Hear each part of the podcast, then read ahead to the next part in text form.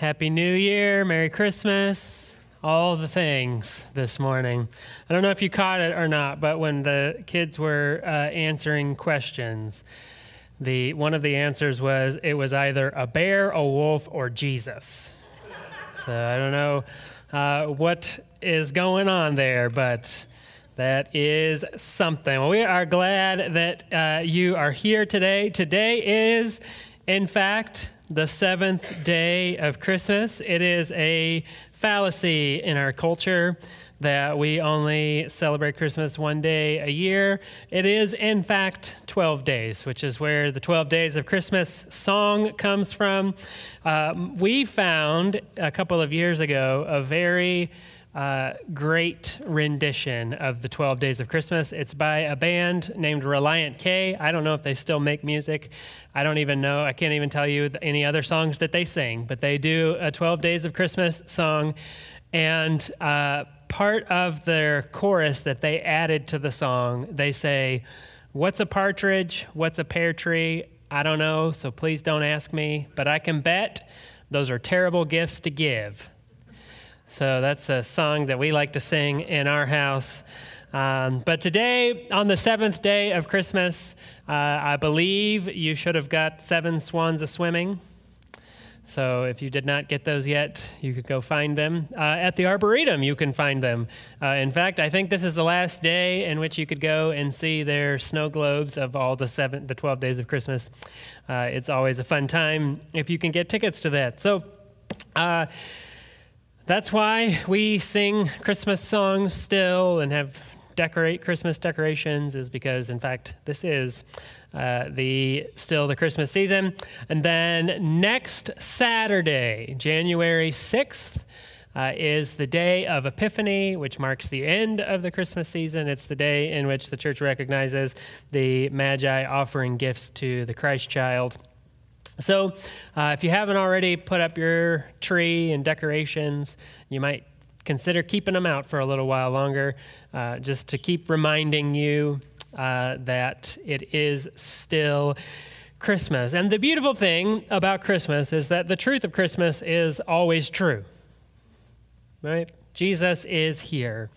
Jesus is with us always, which is the significance of Christmas, and it's the truth that is true no matter what day it is on the calendar. Today we're going to do something a little bit different. We're going to do some reflection and prayer during our sermon time. But before we do that, I wanted to kind of give a little bit of a recap of where we've been journeying. If you can remember back to our Advent series, we asked a question. And the question is a question that was asked of Jesus by a religious leader who asked Jesus, "Who is my neighbor?" It's found in Luke 10, and we're not going to read it this morning, but I wanted to give you a little bit of reasoning as to why we chose to focus on that question during the season of Advent. We wanted to have a conversation during the season of Advent surrounding an opportunity that is before us for 2024. And we're going to talk a little bit more about that in the next few weeks. But it was interesting in this conversation that we were having with an organization called World Relief about a partnership for us to be able to help welcome people who were being resettled here in the Dallas area, perhaps here even in our neighborhood of Dallas. And it was striking to me as we were having these conversations about the similarities of Jesus's story and what people who find themselves being resettled in a foreign land, in a foreign country, might experience. And so as we prepared to celebrate the birth of Jesus at Christmas and did the waiting time of Advent, we wanted to capture that part of Jesus's story. Jesus was born into this world to a travel-weary family, and then he would eventually have his own refugee story. This image that I think will come up here on the screen is one that I saw maybe a couple of years ago, and it really captured my attention. This is by an artist who sort of makes modern-day icons. They use modern imagery to sort of capture the significance of the story of Jesus and the scriptures. And this is one that really gripped me. We don't often think about Jesus's family this way, but if you remember a part of his story, he had to flee from his homeland and go into the strange land, strange to him, of Egypt. And while they were in Egypt, there were people there who embodied for Jesus's family hope, peace, joy, and love. Those people became Jesus's neighbors. So it makes sense then that this would be something that Jesus would be fond of, being neighbors and actively embodying hope, peace, joy, and love to others. When people made Joseph, Mary, and their baby boy Jesus their neighbor when they found themselves in Egypt, those people most likely had no idea of the impact that they were having on this family. And when we too talk about being good neighbors, we could never know the full impact of what being a good neighbor might do for someone. But there's a passage of scripture in Hebrews that I think is always good to remember, and it captures this very thing of people being neighborly to Jesus and his family. In Hebrews 13, it instructs us, it says this: keep on loving one another as brothers and sisters. Do not forget to show hospitality to strangers, for by doing so, people have shown hospitality to angels without knowing it.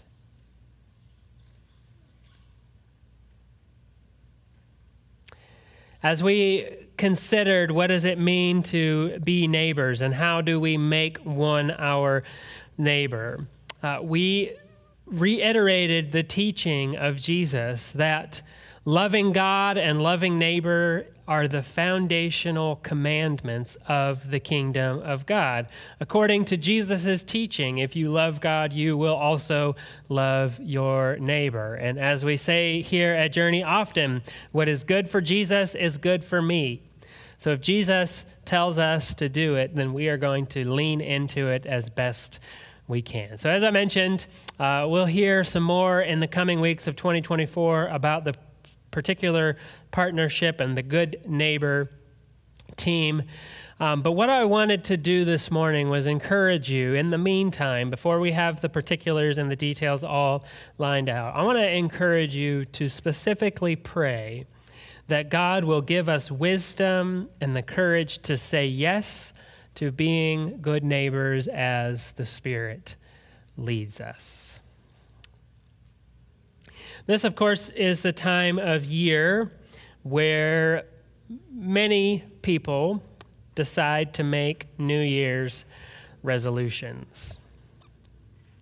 If you were to pick up a book of anyone who is a credible spiritual teacher, somebody teaching about how does one live in sync with the way of Jesus, they would tell you that this process of examine and prayer and contemplation and even making resolutions should be a normal part of your life, a regular discipline, not just something that you do once a year.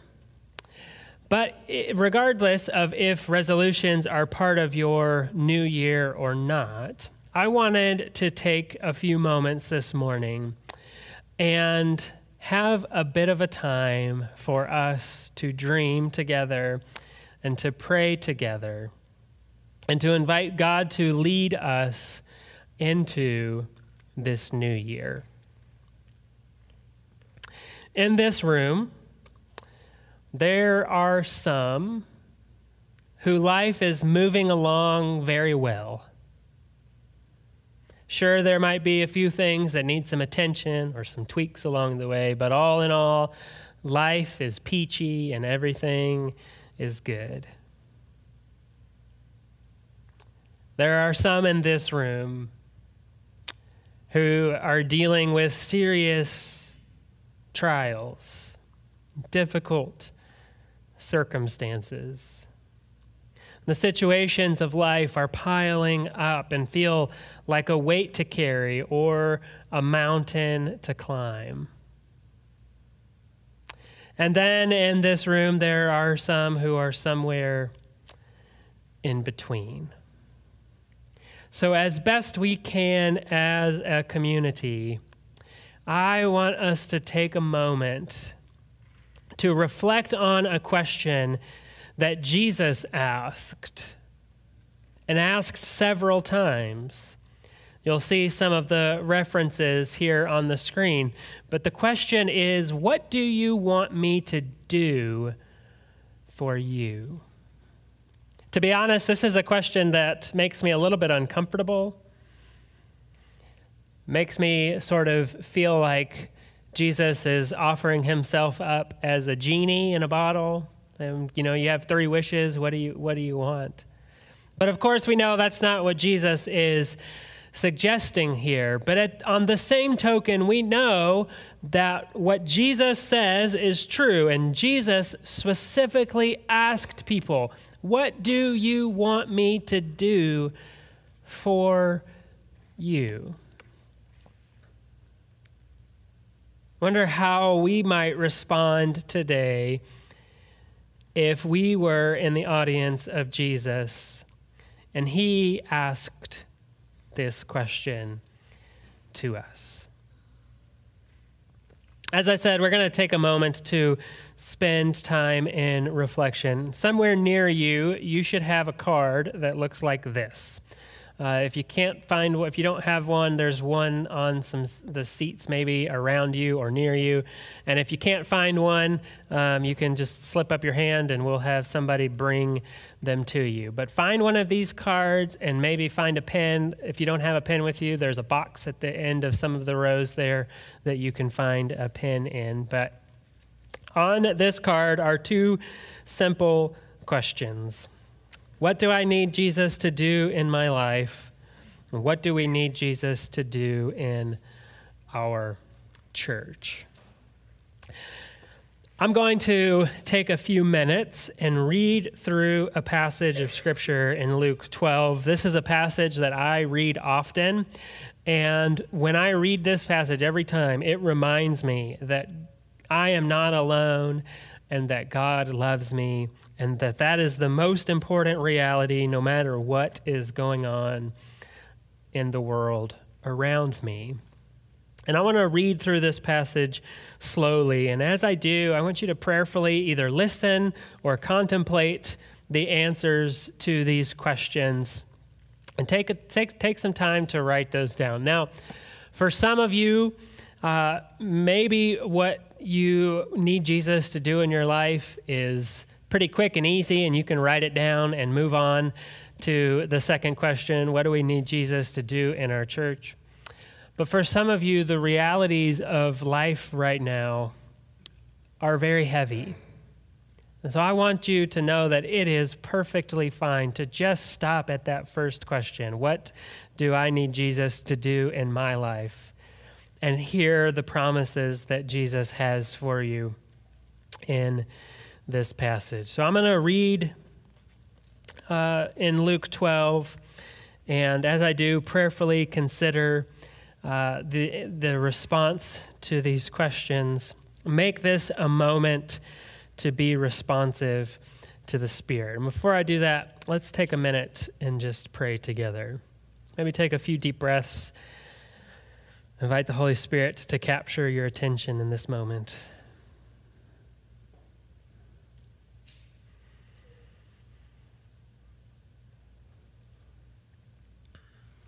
Gracious God,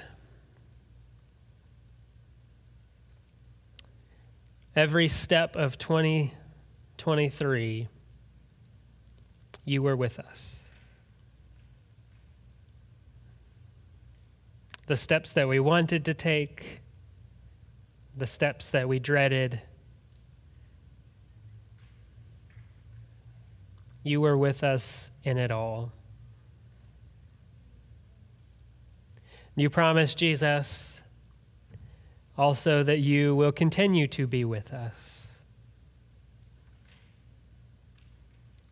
So God, for those of us in this room, I pray that you would make this moment a time of connection with you, a time of connection as a community, and that you would remind us now in this moment that you indeed are here and with us in whatever we need.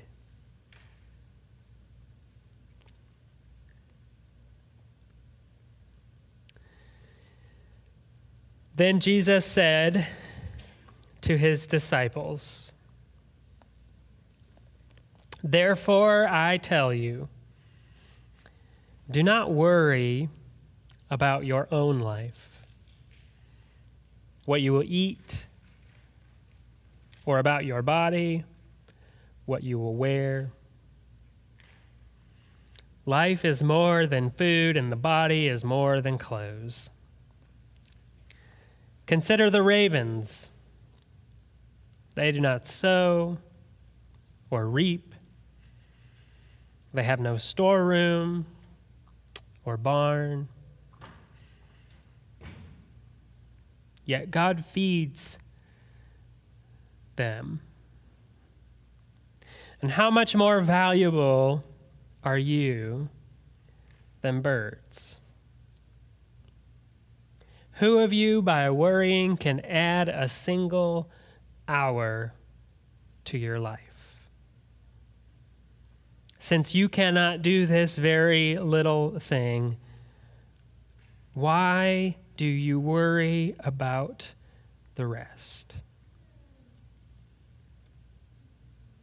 Consider how the wildflowers grow.